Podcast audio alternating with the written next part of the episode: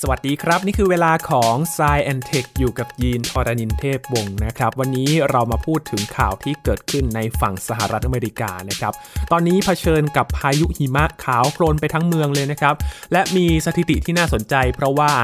เป็นพายุหิมะที่ตกลงมาเนี่ยรุนแรงที่สุดในรอบหลายสิบปีเลยนะครับ โดยเฉพาะที่รัฐนิวยอร์กของสหรัฐ มาดูกันครับว่า เหตุการณ์ที่เกิดขึ้นนะครับ มีคำศัพท์ที่พูดว่าบอมไซโครน มันคืออะไรกันนะครับ และความรุนแรงในครั้งนี้เนี่ยมีผลกระทบอะไรกันบ้าง วันนี้มาคุยกันกับอาจารย์บัญชาธนบุญสมบัติในสายเอ็นเทคครับ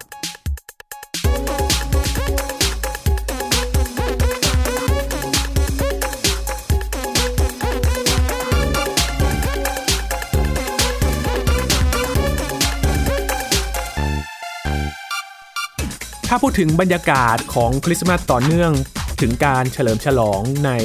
การส่งท้ายปีเก่าต้อนรับปีใหม่นะครับ มักจะอยู่ในช่วงของฤดูหนาว แล้วก็มีหิมะตกลงมานะครับ สร้างบรรยากาศที่หนาวเย็น แต่ในปีนี้ครับคุณผู้ฟังมีข่าวมาอาจจะไม่ใช่ภาพเทศกาลในความฝันสักเท่าไหร่ เพราะว่าพายุหิมะมาแบบรุนแรงเลยนะครับ จากที่จะต้องเฉลิมฉลองกันในช่วงคริสต์มาสกลายเป็นว่าจะต้องมารับมือกับภัยพิบัติ ที่มากับฤดูหนาวแทน มีพายุหิมะปกคลุมในหลายพื้นที่ทางฝั่งอเมริกานะครับ และมีผู้เสียชีวิตด้วย วันนี้เราหยิบเรื่องนี้มาคุยกัน เพราะว่ามีรายงานข่าวนะครับ พูดถึงคำว่าบอมไซโครนกันด้วย เหตุการณ์นี้คืออะไรและมีปัจจัยอะไรที่ทำให้เกิดขึ้นบ้างนะครับ วันนี้มาเรียนรู้กันกับอาจารย์บัญชาธนบุญสมบัตินะครับ สวัสดีครับอาจารย์ครับ สวัสดีครับยีนครับ สวัสดีครับท่านผู้ฟังครับ ถือว่าเป็น ภัยพิบัติส่งท้ายปีเลยก็ว่าได้นะครับ อาจารย์เพราะว่าจากรายงานล่าสุดเองนะครับ ที่ฝั่งสหรัฐอเมริกาเนี่ยโดยเฉพาะเมืองบัฟฟาโลเป็นเมืองใหญ่อันดับ 2 ของรัฐนิวยอร์กที่สหรัฐอเมริกานะครับ มีผู้เสียชีวิตมากกว่า 50 คนแล้วครับอาจารย์ และมีหิมะปกคลุมหนาเลยนะครับ ถ้ามองจากภาพโดรนที่ทางสำนักข่าวต่างประเทศ เผยแพร่มาเนี่ยก็คือขาวโพลนไปทั้งเมือง และการจราจรตรงนั้นก็ติดขัดมีการ ถูกตัดไฟฟ้าด้วยนะครับ ไม่มีไฟฟ้าใช้ด้วยครับอาจารย์ นี่ก็คือเหตุการณ์ที่เกิดขึ้น และดูเหมือนว่าความรุนแรงเนี่ยจะเกิดขึ้นในหลายพื้นที่ทั่วสหรัฐอเมริกาเลยครับครับเหตุการณ์นี้นะครับเกิดขึ้นวันแรกนะครับก่อตัวเริ่มก่อตัวพายุนี่นะครับวันที่ 21 ธันวาคม แล้วก็กินเวลาหมด 5 วัน คือมาจบเอาวันคริสต์มาสคือวันที่ 25 ธันวาคมนะครับ ในสื่อเนี่ยนะครับจะมีคำหลายคำเลย แล้วก็ผมคิดว่าคงจะต้องมาขยายความกันนอกเหนือจากตรงข่าวในสื่อด้วยครับนะครับเพราะว่าเอ่อเรื่องของพวกพายุฤดูหนาวเนี่ยนะครับซึ่งเรียกว่า winter storm เนี่ยคนไทยจะไม่คุ้นเคยอืมนะครับแต่ว่าเรื่องนี้ก็ต้องรับทราบเอาไว้ เพราะว่าแน่นอนว่าบางท่านอาจจะจำเป็นต้องเดินทางไปยังพื้นที่ที่มีพวกพายุฤดูหนาวพวกนี้นะครับซึ่งครับเมื่อกี้ที่ยินพูดถึงพายุหิมะเนี่ยก็จะเป็นส่วนหนึ่ง นะครับซึ่งเป็นส่วนใหญ่ของมัน แต่ว่ามันยังมีคำอื่นอีกที่เกี่ยวข้องด้วย ทีนี้ในข่าวว่าบอมไซโครนเนี่ยนะครับเป็นคำที่เราอาจจะเคยได้ยินมาบ้างนะครับบางทีสื่อไทยเนี่ยเคยเขียนทับศัพท์ด้วยนะครับแล้วก็เอาขึ้นหน้าหนึ่งก็มีครับหนังสือพิมพ์บางฉบับนี่นะครับนะเอ่อเดี๋ยวผมจะขยายความให้ฟังอีกทีหนึ่ง แต่เรามาดูก่อนนะครับว่าไอ้ตัวพายุฤดูหนาวผมเรียกแบบกลางๆไปก่อนนะครับนะลูกนี้แล้วเดี๋ยวจะขยายความในคำต่างๆเกี่ยวข้องเนี่ยนะครับมันส่งผลกระทบอะไรบ้างเมื่อกี้นี่ยินพูดถึงจำนวนผู้เสียชีวิตใช่ไหมครับใช่ครับ ก็อย่างน้อย 65 คน นะครับแล้วก็เสียชีวิตสูงสุดเลยที่นิวยอร์กเนี่ยตัวเลขที่ผมมีนะวันนี้คือ 28 แต่เมื่อกี้ยินบอก 50 กว่าละครับแสดงว่าเขานับแบบต่อเนื่องมานะครับนะการเสียชีวิตเนี่ยก็มาจากอุบัติเหตุทางรถยนต์นะครับส่วนใหญ่ครับนะครับนะแล้วก็มาจากพวกกิ่งก้านสาขาของต้นไม้อะไรที่มันหักลงมานะครับบางทีก็เกิดจากไฟดูดก็มีนะครับเสาไฟมันล้มไงครับนะครับนะมีเหตุการณ์ไฟฟ้าดับไฟฟ้าดับเนี่ยไอเสาไฟล้มนี่ก็เรื่องหนึ่ง แต่อีกเรื่องหนึ่งคือฝรั่งเนี่ยนะครับเวลาพวกอยู่พวกร้อนหนาวเนี่ยเขาต้องเปิดฮีตเตอร์อืมนะ สร้างความอบใช้อุ่นใช้ไฟใช่ไหมครับใช้ไฟบางทีเนี่ยถ้าใช้ไฟมากๆพร้อมๆกันเนี่ยนะครับแล้วเกิดการพีคขึ้นว่าโหลมาดพีคขึ้นมาว่าโหลดไปไฟดับได้ ดังนั้นเนี่ยนะครับบางพื้นที่ก็ไฟดับไปนะครับแต่บางพื้นที่เนี่ยนะครับเขาเรียกว่าวางแผนให้ไฟดับอย่างเป็นระบบเลยเรียก rolling blackout blackout เนี่ยแปลว่าไฟดับ rolling blackout คือผลัดกันดับ สมมติว่าถ้าเรายอมให้ทุกคนใช้พร้อมๆ กันมันพีคเกินพีคไปเนี่ยนะครับนะครับแบบเกินมากๆเลยนะครับคราวนี้ดับหมดจริงๆเขาเรียก total blackout นะครับดังนั้นเนี่ยทางผู้ที่ควบคุมกระแสไฟฟ้าเนี่ยเขาก็จะมีแผนบอกว่าโอเคในช่วงเวลานี้ของวันนี้ ตรงนี้ใช้ได้ ตรงนี้ใช้ไม่ได้ ผลัดกันใช้พูดง่ายๆครับเรียก rolling blackout ซึ่งก็จะมีผลต่อการใช้ชีวิตของผู้คนนะครับ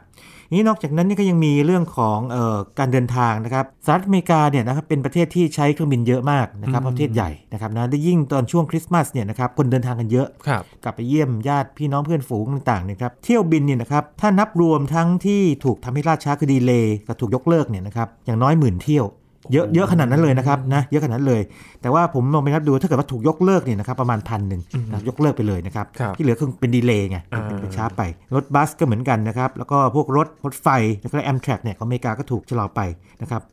มันจะมีเหตุการณ์อย่างนี้ด้วย คือคงเข้าใจได้ไม่ยากเวลาพวกหิมะ หรือว่าปรากฏการณ์ต่างเช่นฝนน้ำแข็งเดี๋ยวผมขยายความอีกทีนะครับตกลงมาเนี่ยนะครับพื้นก็จะเป็นพวกน้ำแข็งจะลื่นลื่นนะครับลื่น เพราะฉะนั้นเนี่ยเกิดเหตุการณ์พวกอุบัติเหตุทางรถยนต์เนี่ยเยอะเลยครับก็สถิติสูงสุดเนี่ยน่าจะอยู่ที่โอไฮโอ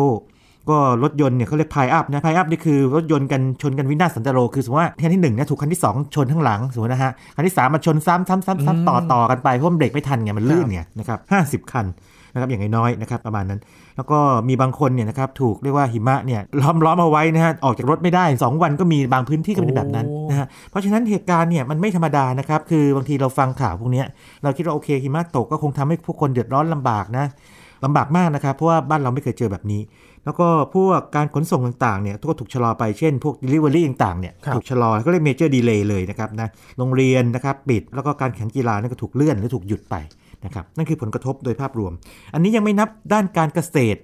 กรรมนะครับ เพราะว่าพายุฤดูหนาวครั้งนี้เนี่ยกินพื้นที่นี่กว้างมากนะครับยินคือถ้าเราดูแผนที่สหรัฐอเมริกานี่นะครับนะเขาก็ไม่ใช่แค่สหรัฐอเมริกาด้วย ตรงบริเวณที่ประเทศแคนาดาที่เป็นรอยต่อสหรัฐอเมริกาก็โดนด้วยเหมือนกันครับนะรัฐอัลเบอร์ตานะครับนะทางอเมริกานี่นะครับสมมติว่าเราเรามองอเมริกาแบบง่ายๆนะเป็นสี่เหลี่ยมผืนผ้าครับจริงๆมันเบี้ยวๆหน่อยนะครับแต่มองเป็นสี่เหลี่ยมผืนผ้าเนี่ยเกือบเกือบมุมซ้ายบนเลยนะครับ แถวรัฐมอนทานาลงมานี่นะครับนะลามลงมาถึงแถวรัฐเท็กซัสนะครับนะโอ้แล้วขึ้นไปทางเหนือแถวทางนิวยอร์กเนี่ยเพราะฉะนั้นถ้าเกิดว่ามองกับคร่าวๆเนี่ยคล้ายๆตัว U ตัว U เบี้ยวๆนิดหนึ่ง นะกินพื้นที่ต่างๆแล้วก็ระหว่างทางนี่ก็สร้างความเสียหายไปเยอะแยะไปหมดเลย เรื่องนี้เนี่ยนะครับเออแม้แต่ National Weather Service นะครับของอเมริกาเองที่ Buffalo New York เนี่ยยังบอกว่า อันนี้เป็น once in a generation storm คือเป็นพายุที่เรียกว่าคนหนึ่งรุ่นเนี่ยเกิดครั้งหนึ่งอืมก็คือคนหนึ่งสมมติว่าอายุประมาณเฉลี่ยสัก 70 ปี 80 ปีเนี่ย70 80ปีเกิดครั้งหนึ่งอะไรอย่างนี้เป็นต้น แล้วก็ President เอ่อประธานาธิบดีไบเดนนะครับก็ออกมาเตือนนะครับบอกว่าให้ please take this storm extremely seriously คือต้องใส่ใจมันอย่างหนักเลยนะครับนะเพราะว่ามันสำคัญมากนะครับยินครับ มีตัวเลขที่น่าสนใจเขาบอกว่าความรุนแรงของพายุเนี่ยล่าสุดที่มันเคยเกิดขึ้นเนี่ยคือปี 1977 ครับอาจารย์ครับในรอบ 45 ปีเลย โดยเฉพาะในที่รัฐนิวยอร์กที่เคยเจอนะครับครับ และเห็นว่าผลกระทบเนี่ยมันลามไปถึงรัฐเท็กซัส แล้วตอนเหนือของเม็กซิโกก็เจอด้วยเหมือนกัน ครับ ลามไปด้วย คืออย่างนี้ฮะ พายุนี่มันเดินทางเนอะครับนะครับมันเดินทางนะครับ ถ้ายังจำกันได้เนี่ย เมื่อประมาณเกือบ 2 ปีก่อนเนี่ย มันมีพายุ 2 ลูกนะครับครับนะที่ลงมานะครับ สมมติว่าเราคิดถึงตัวยูนะครับ ลงมาจากขาทางซ้ายบนนะครับนะ ลงมาโค้งมาข้างล่างแล้วก็ขึ้นไปขวาบน อย่างนี้เป็นต้นครับทำตามกันมา พายุลูกนี้ก็คล้ายๆกัน คือระระหว่างทางเนี่ยนะครับมันก็เรียกว่าสร้างความเสียหายไป แต่ว่าโดยตัวขนาดพายุเองมีขนาดใหญ่มากนะครับ ผมต้องเล่าให้ฟังว่าอย่างนี้นะครับ เรามาดูที่คำที่ใช้กันบ่อยๆก่อนเลยคือบอมไซโครนครับก่อนจะเข้าใจคำนี้นะครับจริงๆแล้วเนี่ยต้องเข้าใจอีกคำหนึ่งมาก่อน คือคำว่าพายุหมุนนอกเขตร้อน คือคือบ้านเราเนี่ยอยู่ในแถบเขตร้อนใช่ไหมครับครับเราจะคุ้นเคยพายุไต้ฝุ่นครับนะครับต่ำลงมาคือพายุโซนร้อนใช่ไหมครับต่ำลงมาอีกเรียกว่า depression ต่างๆนี่นะครับนะอันนั้นคือพายุหมุนเขตร้อนซึ่งเกิดขึ้นในแถบบ้านเราครับหรือว่าทางอเมริกาก็เรียกเฮอริเคนก็เกิดทางอเมริกาเหมือนกันนะครับแต่มันเกิดแถบเส้นศูนย์สูตรแล้วก็บวกลบประมาณสัก30องศาโดยประมาณนี้นะครับนะ พวกพายุพวกนี้เนี่ยนะครับถ้าเราดูจากภาพถ่ายดาวเทียมเนี่ยนะครับพายุหมุนเขตร้อนเนี่ยมันจะคล้ายๆ กับภาพกาแล็กซี่แบบหันเกลียวนึกภาพไหมมันมีเกลียวเป็นแขนวนเวียนอยู่นะครับถ้าซีกโลกเหนือก็เวียนทวนเข็มนะครับซีกโลกใต้ก็กลับกันนะครับนะครับทีนี้พายุหมุนที่เกิดขึ้นนอกเขตร้อนเนี่ยนะครับมันจะอยู่ในช่วงประมาณสักลัติจูดประมาณ 30 องศาถึง60 องศาครับอแถบเขตอบอุ่น แล้วรูปร่างมันจะไม่เหมือนกันนะครับ คือคล้ายๆ กันตอนที่ใครที่ศึกษาใหม่ๆเนี่ยนะครับอาจจะงงๆ เอ๊ะมันดูคล้ายๆกันจริงๆไม่ใช่นะครับ ลองคิดถึงตัวเลขหนึ่งไทย เลขหนึ่งไทยลองเขียนตัวหนึ่งไทยนะครับมันคล้ายๆลูกน้ำตัวใหญ่หัวโตๆใช่ไหมอย่างนั้นนะอ่าทำนองนั้นเลยครับ มันจะไม่มีแขนแบบเป็นเกลียวๆไว้หลายอัน เหมือนกับพายุหมุนเขตร้อนนะครับ มันจะเป็นแค่เป็นแขนเดียวแต่ใหญ่ ๆ เลย อันนี้เป็นลักษณะเฉพาะหนึ่งของพายุหมุนนอกเขตร้อน เรียกว่า extra tropical cyclone แต่ถ้าจะเรียกตามพื้นที่เกิดก็คือเขาเรียก mid latitude cyclone คือพายุไซโคลนไซโคลนมันพูดถึงพายุที่หมุนไง ที่เกิดแถว mid latitude ครับนะครับบางทีก็เรียก wave cyclone เรียกง่ายๆ wave wave ที่เป็นคลื่นดังนั้นให้เข้าใจตรงกันก่อนว่าเรากำลังพูดถึงพายุที่ไม่เกิดในแถบบ้านเรา แต่เป็นพายุหมุนนอกเขตร้อนนะครับทีนี้คำว่าบอมไซโครนเนี่ยนะครับก็จะเป็นพายุหมุนนอกเขตร้อนที่มันทวีกำลังแรงขึ้นอย่างรวดเร็ว นะครับววิธีดูก็คืออย่างนี้วิธีดูก็คือว่าเขาดูที่ความกดอากาศต่ำตรงจุดศูนย์กลางพายุ ถ้ามันลดลงต่ำลงเร็วๆมากๆเลยนะครับนะเกณฑ์ทั่วไปคือประมาณสักเกิน 24 มิลลิบาร์นะครับภายใน 1 วันคือ 24 ชั่วโมงเนี่ยก็ถือว่ามันเป็นบอมไซโครน แต่ว่าทั้งนี้ทั้งนั้นเนี่ยนะครับไอตัวเกณฑ์เนี่ยมันจะขึ้นอยู่ลัติจูดด้วย ถ้าเป็นอยู่ที่เขตสูงๆเลยสมมติว่าถ้ามันเกิดขั้วโลกซึ่งมันไม่เกิดนะครับนะโอกาสเกิดมันจะน้อยหน่อย มันจะต้องลดถึง 28 มิลลิบาร์แต่ถ้ามันเกิดเทอลัติจูดต่ำๆหน่อยประมาณ25องศาเนี่ยนะครับอาจจะ 12 มิลลิบาร์ครับแต่ให้จำตัวเลขประมาณ 24 เอาไว้ เรื่องนี้จะ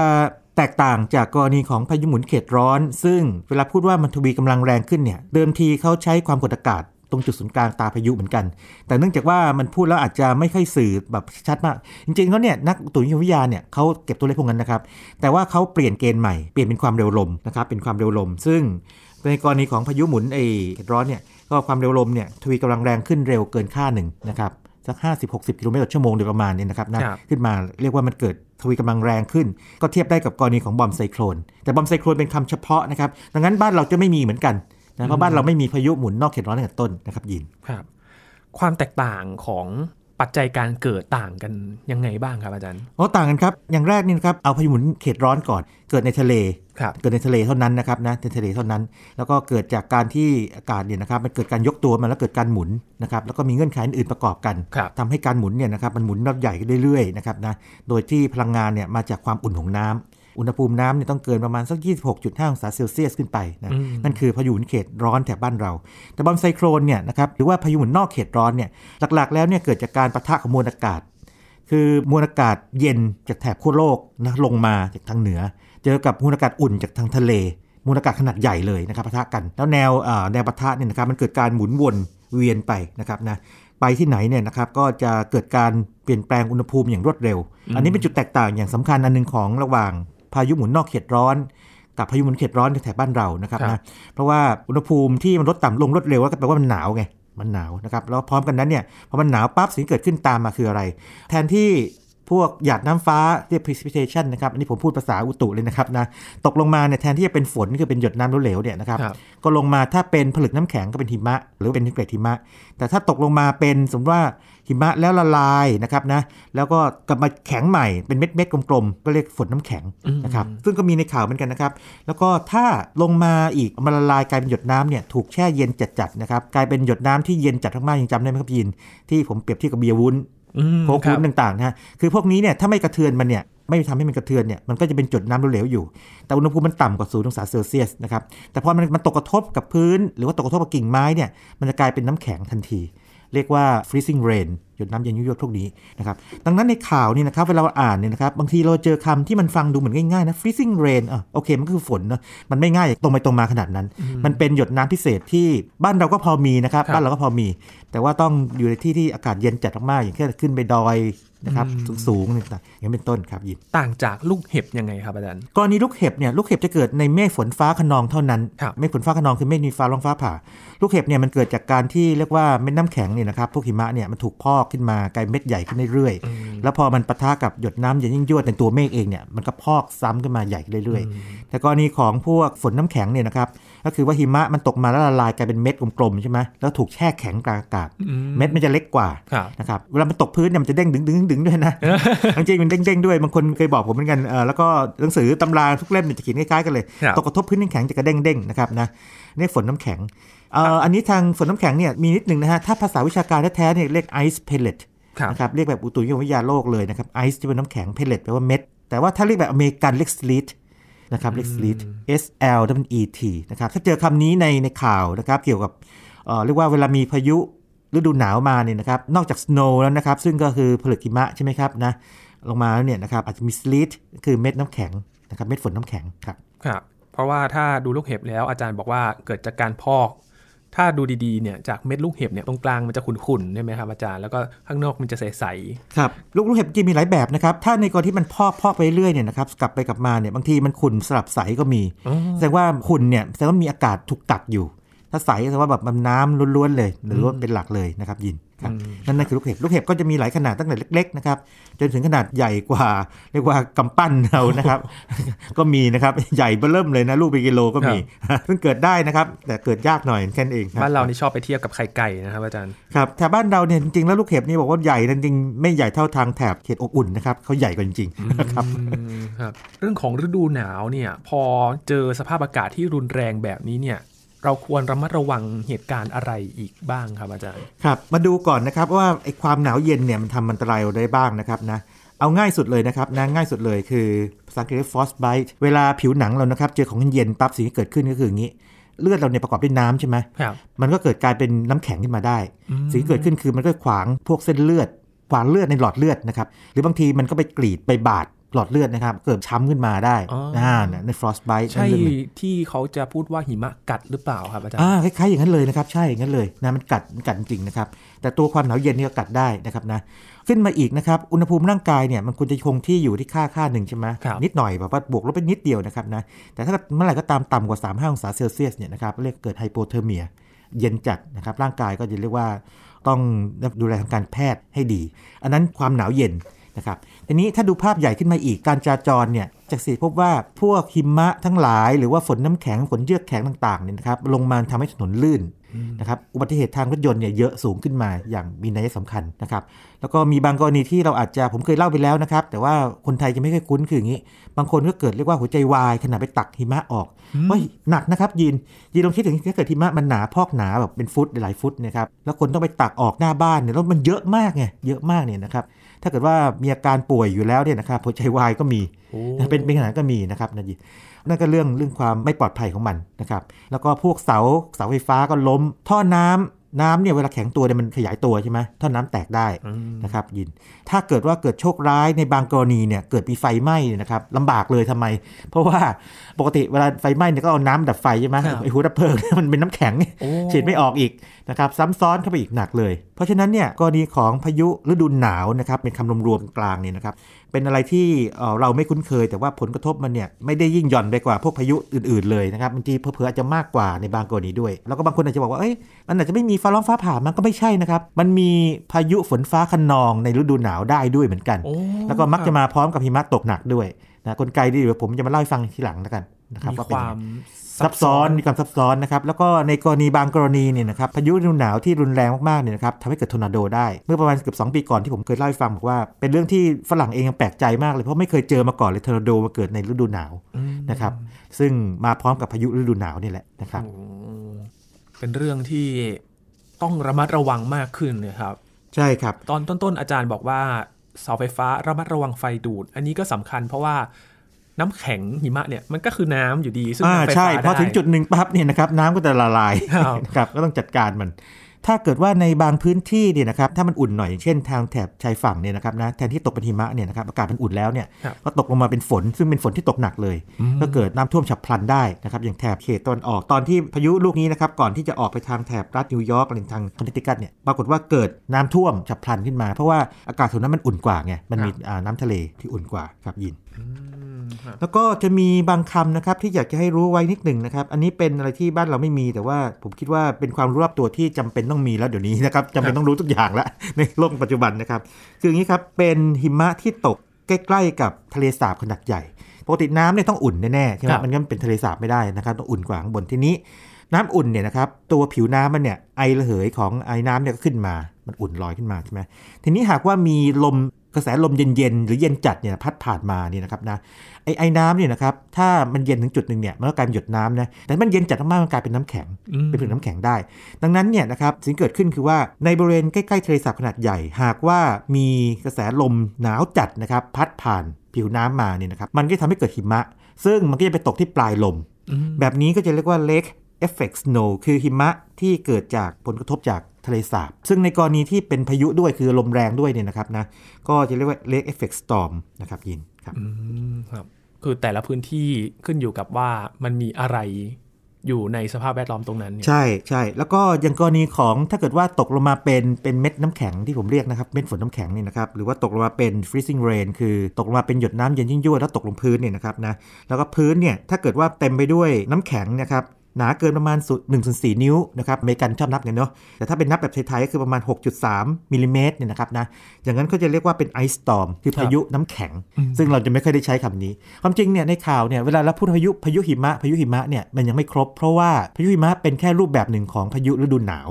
นะครับพายุฤดูหนาวมีหลายแบบนะครับคือหิมะตกลงมาใช่ไหมครับไอ้ตกเป็นฝนน้ำแข็งฝนเยือกแข็งได้นี่เป็นต้นห รือเราว่าตกมาเป็นหิมะก็จริง แต่เป็นหิมะที่มาจากทะเลสาบอีกอะไรอย่างเงี้ยนะครับ คราวนี้มาเรียกว่าเกือบครบเลย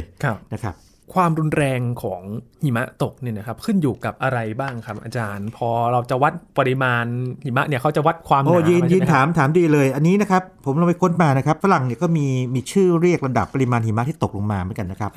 ถ้ามันตกลงมาไปปล่อยใช้คำนี้กันนะผมเปรียบเทียบกับฝนของเรานะครับนะเรียก snow flurry อันนี้คือตกลงมาแบบเบาบางมาก แล้วก็ไม่สะสมอ่าเหมือนกันฝนไปปล่อยนะพื้นก็ไม่เคยเปียกก็ไหลนะเดี๋ยวก็ระเหยหมดแล้วบางคนก็นับเป็นพายุหิมะแต่ผมยังไม่อยากจะนับเท่าไหร่นะครับนะมันอาจจะเป็นแค่ส่วนหนึ่งของพายุหิมะเริ่มต้นนี่เอง แต่ถ้าตกลงมาเรียกคล้ายๆฝนคือตกลงมาต่อเนื่องเลย อย่างนี้เรียก snow shower shower เนี่ยคือเหมือนกับเวลาเราอาบน้ำแล้วก็ฝักบัวอ่าเพียงแต่ว่ามันอาจจะแรงจะค่อยนี่ก็แล้วแต่นะครับในช่วงเวลาเวลาหนึ่งนะเรียก snow shower อันนี้ก็แรงขึ้นมาอ่านึกภาพออกเนาะแต่นี้ถ้ามันตกลงมาแบบคล้ายๆฝนไล่ช้างอะตกลงสู้หนึ่งแล้วแรงมากเลย แล้วลมแรงด้วยเรียก snow squall อันนี้ลองลองเทียบกับฝนสู้คือเคยเจอไหมครับบางทีฝนตกมาตู้มแล้วก็แป๊บเดียวหายหมดเลยนะฮะแล้วสิบนาทีแล้วหายหมดอะไรอย่างเงี้ยนะเขาจะเรียกว่าหาใหญ่หรือเปล่าอาจารย์ทำนองนั้นหิมะก็มีแบบนั้นนะครับเรียก snow squall คือตกมาสั้นๆ แล้วก็ตกมารุนแรงแล้วก็ลมแรงด้วยนะครับทีนี้หากว่าลมนะครับเอาเฉพาะลมก่อน ลมมันพัดหิมะที่พื้นผิวนะครับจนกระทั่งบดบังทัศนวิสัยทำให้มองเห็นไกลๆไม่ได้คือแบบฟ้าไปหมดเลยนะครับเรียก blowing snow อันนี้เรียกตรงๆเลย คือหิมะที่ถูกลมพัดจนแบบฟ้าไปหมดเลยแล้วก็สุดท้ายคือถ้ารุนแรงมากๆนะครับคือถ้าลมเกิน 56 กิโลเมตรต่อชั่วโมงนะครับอันนี้แน่นอน blowing snow แน่ๆนะครับแล้วก็แบบว่าโอ้โหมันจะรุนแรงหมดเลยนะครับหรือเร็วกว่านี้เนี่ยนะครับเรียก blizzard พิซซ่านี่ก็เป็นชื่อของไอไอศครีมยี่ห้อหนึ่งไม่ไม่ต้องโฆษณาครับ แต่ว่าผมคงพอผมพอนึกออกนะครับบริษัทเวลาพูดว่าบริษัทบริษัทเนี่ยบริษัทเนี่ยนะครับนะถ้าพูดออกเสียงแบบฝรั่งหน่อยเนี่ยนะก็คือเรียกว่าพายุหิมะแท้ๆนะครับนะเนี่ยผมว่าคำนี้ตรงกับเขาพายุหิมะแท้ ๆ เลยนะครับครับยินเห็นภาพข่าวที่มันเกิดเหตุ บอมไซโครนนะครับบางพื้นที่จะมีเหมือนคล้ายๆกับจะเปรียบเทียบเหมือนหินงอกหินย้อยก็ได้นะครับอาจารย์คือ มันจะเป็นเส้นแล้วก็แข็ง อ๋อครับครับ คืออย่างนี้นะฮะเออน้ำเนี่ยนะครับบางทีมันไหลลงมานะตกมันฝนนะฮะแต่มันเจออากาศเย็นแล้วถูกแช่แข็ง มันก็จะเป็นคล้ายๆกับหินย้อยที่ยินพูดแต่ว่าแทนที่เป็นหินนี่เป็นน้ำแข็งใช่ไหมเป็นเส้นน้ำแหลมเนี่ยไปแหลมๆมาตกมาแหลมคมกันนะนะครับนะยินซึ่งก็ใช่เลยนะฮะครับนี่คือผลกระทบจากบอมไซโครนใช่คือ มีเกร็ดเล็กๆนิดนึงครับยิน เดี๋ยวผมขอแถมนึงว่ายังไม่เคยเล่าเรื่องนี้เลยว่าบอมไซโครนเนี่ยเล่าให้ฟังว่าอย่างนี้นะฮะบอมเนี่ยเป็นระเบิดเนาะใช่ครับกำลังสงสัยเรื่องนี้เลยอ่าใช่คืองี้คำคำนี้เนี่ยนะครับเป็นคำที่ถูกใช้มาตั้งแต่ประมาณทศวรรษที่ 1940 แล้วนะครับ 50 นานมากแล้วนะครับนะ โดยสำนักทางอุตุนิยมวิทยาของเบอร์เจน คืออย่างนี้ทางฝั่งพวกสวีเดน หรือว่านอร์เวย์พวกนี้นะครับเขาเก่งในเรื่องพวกนี้นะครับ เพราะเขามีเหมือนกันนะฮะแล้วก็เมื่อก่อนนี้ก็มีเรียกว่านักอุตุนิยมวิทยาเก่งหลายคนเลยทอร์ เบอร์เจรอนนะครับวิลเฮมนะครับเบอร์เจอร์เนสผมไม่แน่ใจว่าออกเสียงคำนี้ถูกป่ะนะฮะเบอร์เจอร์เนสเขาก็จะคิดไอ้พวกโมเดลของพวกการเกิดพายุหมุนนอกเขตร้อนขึ้นมานะครับแล้วก็เรื่องพวกนี้ขึ้นมาเขาสังเกตว่าในทะเลเนี่ยนะครับเขาสังเกตในทะเลก่อน ในทะเลปรากฏว่าไอ้พายุหมุนนอกเขตร้อนพวกนี้เนี่ยมันทวีกำลังแรงขึ้นรวดเร็วมากเลยรวดเร็วแบบดิ่งเลยเขาเลยเรียกมันง่ายๆว่าบอมบ อมคือมันทิ้งระเบิดลงไปเลยนะครับนะคือความกดอากาศมันตกลงมาเร็วไงเร็วเรียกบอม ทีนี้คำคำนี้เนี่ยปรากฏว่าก็มีนักอุตุนิยมวิทยาบางคนชอบ นะครับอย่างที่ประมาณสักทศวรรษที่ 1970เนี่ยครับที่ MIT เนี่ยเฟร็ดแซนเดอร์สเขาก็จะชอบคำนี้นะครับแล้วก็บางทีก็เรียกคำว่าระเบิดบอมทางอุตุนิยมวิทยา meteorological bomb บางทีแล้วก็ตั้งชื่อวิชาการให้มันด้วยนะครับ เรียกว่า explosive cyclogenesis อันนี้คำยากนิดหนึ่ง explode นี่แปลว่าระเบิด explosive คือที่มันระเบิดนะฮะ explosive cyclogenesis cyclo คือไซโคลนนะครับ genesis เนี่ยนึกถึงว่า generate generate ที่ว่าทำให้เกิด ก็คือทำให้เกิดการหมุนอย่างรวดเร็วรวดเร็วรุนแรง อันนี้เป็นสายวิชาการนะครับ explosive cyclogenesis นะครับแต่นี้ไอตัว weather bomb ต่างๆนะครับหรือว่าบอมไซโครนเนี่ยมีหลายชื่อนะบางทีก็เรียก explosive development ต่างๆ bombogenesis ก็มีนะครับนะเป็นคำที่น่าทึ่งมากเพราะว่าคำคำนี้เนี่ยนะครับมันก็มีนักกุตุวิทยาบางคนในจำนวนหนึ่งเนี่ยบอกไม่ค่อยชอบบอกว่ามันฟังแล้วมันคล้ายสงครามนะเป็นศัพท์สงครามระบอมระเบิด ปรากฏว่าคนที่ สนับสนุนเรื่องนี้นะคือเฟรสแซนเดอร์เนี่ยเลยย้อนไงย้อนว่าไงไหมแล้วทำไมคุณใช้คำว่า front ล่ะ front นี่คือแนวปะทะอากาศ แนวปะทะอากาศ คือเมื่อกี้ผมบอกว่ามวลอากาศเย็นกับมูลอากาศอุ่นชนกันเนี่ยภาษาอังกฤษเรียก front นะครับถ้าเกิดว่ามูลอากาศเย็นรุกเข้าไปในมูลอากาศอุ่นนี่เรียก cold front ถ้ามูลอากาศอุ่นรุกเข้าไปในมูลอากาศเย็นก็เรียกว่า warm front front เนี่ยเป็นศัพท์การทหารเลย คือเวลาทหารกองทหารมามามาเจอมาแนวหน้าปะทะกันเนี่ยนะครับเรียก front นะครับว่าคุณไม่อยากใช้คำว่าบอมซึ่งเหมือนเหมือนกับคำทางสงคราม แต่ว่าฟรอนต์นี่คุณใช้กันปกติเลยนะก็ย้อนกลับไปแสบดีเหมือนกันนะครับอันนี้แบบน่ารักน่ารักนะครับเขาก็แบบถกเถียงกันเชิงวิชาการ ซึ่งผมคิดว่ามันเรียกง่ายดีไงครับบอมอะไรเงี้ยเหมือนกับทางฟิสิกส์ก็เรียกหลุมดำอะไรเงี้ยเรียกง่ายๆจริงๆชื่อจริงมันยาวครับครับอ๋อครับคือมันทำให้เห็นภาพทำให้รู้สึกว่าเออมันเข้าใจง่าย ก็เลยเลือกใช้คำแบบนี้ดีครับกว่าไหมทีนี้ครับก็อดตั้งคำถามไม่ได้ครับ อาจารย์ ความรุนแรงของหิมะที่เกิดขึ้นเนี่ยมันจะเกี่ยวกับ extreme weather หรือว่าการเปลี่ยนแปลงสภาพภูมิอ่าอากาศในกรณีหอเปล่าคบนี้เนี่ยต้องพูดอย่างนี้นะครับแยกเป็น 2 เรื่อง มันเป็น extreme weather event แน่ๆ เป็นเหตุการณ์ภูมิอากาศสุดขีดแน่ๆนะครับ แต่เท่าที่ผมค้นข่าวนะครับเอ่อ ยังไม่เจอข่าวไหนเชื่อมโยงมันเข้ากับเรื่องของ climate change ตรงๆครับมีแต่ว่าตั้งข้อสันนิษฐานว่าใช่ ทีนี้การจะบอกว่าใช่ไม่ใช่เนี่ยต้องมีงานวิจัยรองรับ ซึ่งอาจต้องรอเวลาสักพักหนึ่งเพื่อครับมาดูว่าไอสาเหตุการเกิดของมันแล้วก็ดูย้อนกลับไปนะครับนับ 10 ปีเลยนะครับ ดูว่าเอ๊ะมันถี่ขึ้นไหมอะไรไหมอย่างนี้เป็นต้น ถ้ามันใช่แล้วมันสอดคล้องกับโมเดลของ climate change จากการทำ simulation ต่างๆเนี่ยนะครับนะก็จะสรุปว่าอย่างนั้นนะครับก็ต้องพูดว่าอย่างนี้ณ ข่าวที่คุยกันวันนี้เนี่ยนะครับยังไม่สามารถสรุปได้ว่ามาจาก climate change หรือเปล่า แต่ว่าแน่นอนว่าตั้งข้อสงสัยได้แน่นอนนะครับครับ เหมือนกับ heat wave ที่เก็บสถิติกันมาในแต่ละปีว่ามันเปลี่ยนแปลงยังไงใช่ไหมใช่ แล้วก็จะแถมให้สุดท้ายอย่างนี้เลยนะครับยิน คือเราพูด heat wave มาเยอะใช่ไหมครับคราวนี้มีศัพท์เพื่อนก็มา cold wave อีก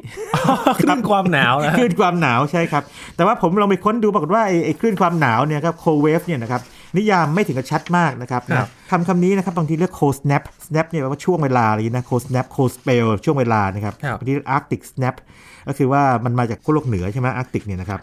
เขานิยามว่าภายในช่วงเวลา 24 ชั่วโมงเนี่ยนะครับอากาศมันจะเรียกว่าอุณหภูมิตกลงไปเร็วมากเลยครับจนกระทั่งมันมีผลกระทบที่ต้องคำนึงถึงต่อพวกอุตสาหกรรมเกษตรกรรมต่างๆหรือการค้าแล้วก็กิจกรรมทางสังคมต่างๆนะครับแต่ถ้าเป็นอเมริกาเนี่ยเขาจะบอกว่าอุณหภูมิสูงสุดมันเนี่ย ที่ลบ7องศาเซลเซียสนานเพียงพอด้วย ถึงจะเรียกว่าเป็น cold wave อืมนะครับนะบ้านเราหวังว่าคงไม่มี cold wave